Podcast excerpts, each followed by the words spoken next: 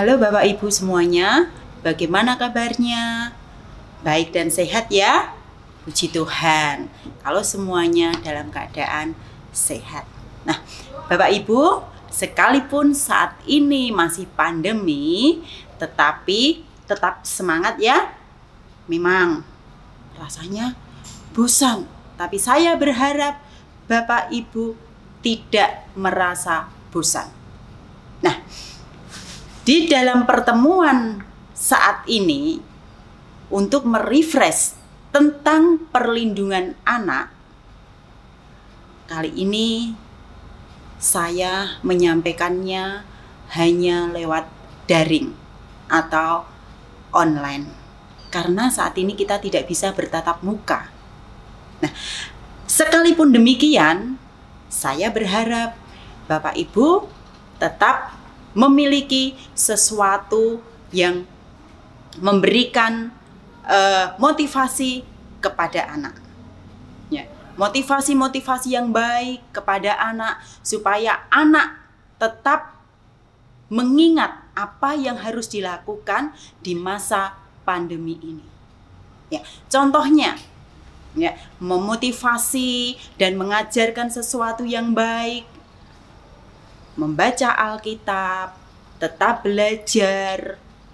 Ya, saat ini apalagi sedang uh, penilaian akhir semester.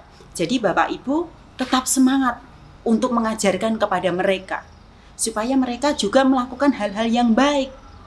Itu yang harus kita lakukan sebagai orang tua. Namun, Bapak Ibu, jikalau anak kita sedang malas ataupun ya rasanya lenggat-lenggot ke sana ke sini untuk tidak melakukan apa yang kita minta.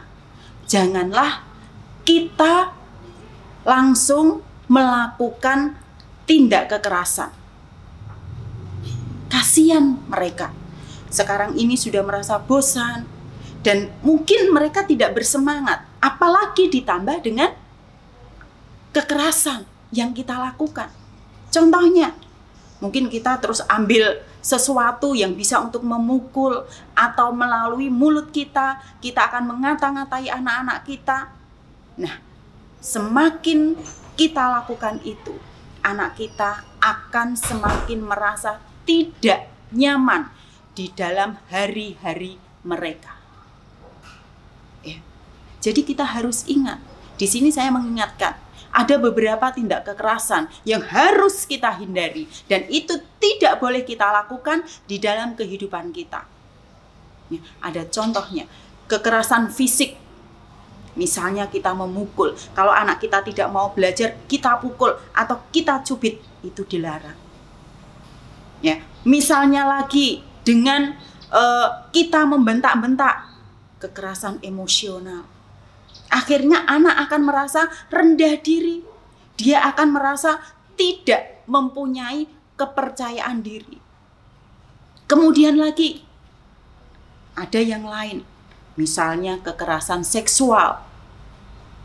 Ya, kemudian eksploitasi anak, kemudian pengabaian anak. Nah, ini yang terjadi di dalam kehidupan kita sehari-hari yang kita temui di lingkup kita. Maka kita sebagai orang tua, kita harus mengingat beberapa hal ini. Kita harus mengesampingkan tentang kekerasan, tetapi kita mengedepankan dan mengutamakan kasih cinta kita kepada anak-anak kita. Ya, supaya di dalam masa pandemi ini mereka tetap memiliki rasa percaya diri, semangat bahwa mereka tetap kita cintai, mereka tetap kita sayangi. Jadi mereka akan memiliki semangat di dalam belajar, semangat di dalam membaca Alkitab dan lain sebagainya. Kreativitas mereka mungkin akan kita dukung, kita dorong dengan baik. Talenta mereka, kemampuan mereka di bidang apa? Yuk kita dorong supaya hal-hal seperti ini terus bertumbuh. Ya, jadi Bapak Ibu, janganlah kita melakukan kekerasan terhadap anak-anak kita. Ya, mungkin di dalam rumah tangga kakak beradik Juga ada yang e, mengata-ngatai atau yang disebut dengan bullying. Ini pun tidak boleh terjadi di dalam kehidupan keluarga dan rumah tangga kita. Kalau di sini kita sudah berani melakukan itu nanti keluarnya anak akan merasa tidak nyaman. Oh, keluargaku sendiri, kakakku sendiri, orang tuaku sendiri sudah melakukan itu terhadap aku. Bagaimana dengan orang lain? Maka kasih sayang itu muncul dari diri orang tua. Kita berikan kepada anak-anak. Jadi kekerasan harus, harus dan seharusnya kita hindari di dalam kehidupan rumah tangga kita. Nah, sekalian kita menanamkan jiwa kasih sayang yang kita tumbuhkan kepada mereka juga. Ya. Makanya hari ini saya kembali mengingatkan tentang kekerasan. Ya, jangan terjadi dan jangan kita lakukan bagi anak-anak kita. Motivasi yang seperti saya katakan di atas tadi, memotivasi anak dengan baik, memberikan sesuatu yang terbaik untuk mereka. Ya. Kalau anak-anak misalnya memotivasi, diajarkan yang baik, menceritakan sesuatu yang baik.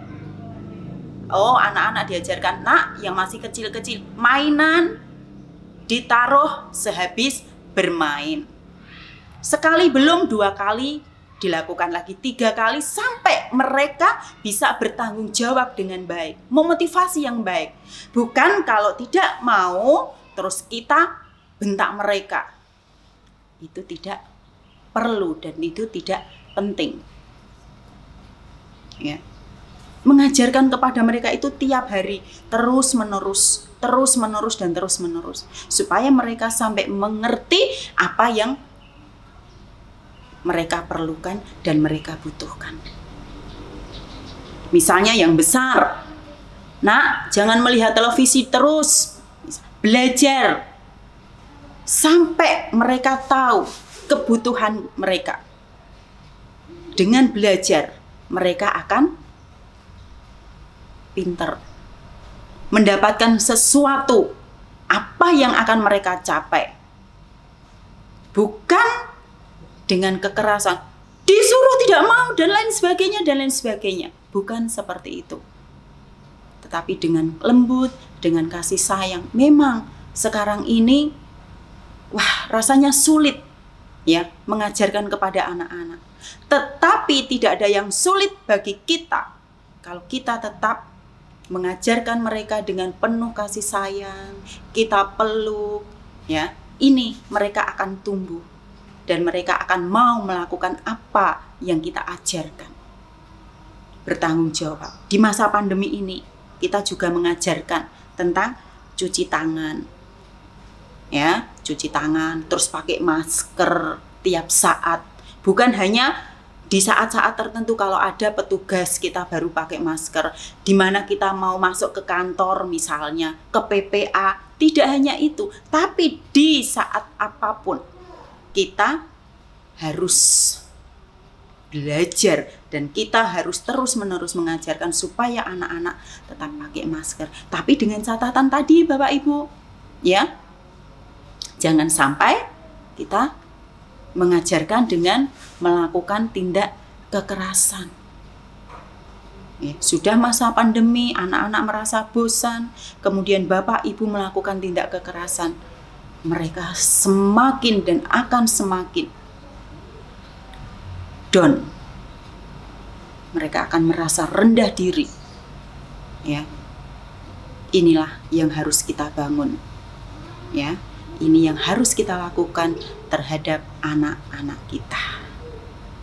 Ya, Bapak Ibu, saya hanya mengingatkan sekedar seperti ini saja lewat daring mengenai tindak kekerasan ataupun tentang perlindungan anak saat ini. Mari kita semua tetap merangkul anak-anak kita dengan penuh kasih sayang, dengan penuh cinta kita yang berdasarkan kasih dari Tuhan kita. Demikian Bapak Ibu, kita tetap mengingat ya, perlindungan anak kita itu ada di tangan kita, dimulai dari keluarga kita. Siap, kita akan memberikan kasih sayang, cinta yang penuh kepada anak-anak kita semua. Terima kasih. Tuhan memberkati semuanya. Tetap sehat, tetap semangat. Amin.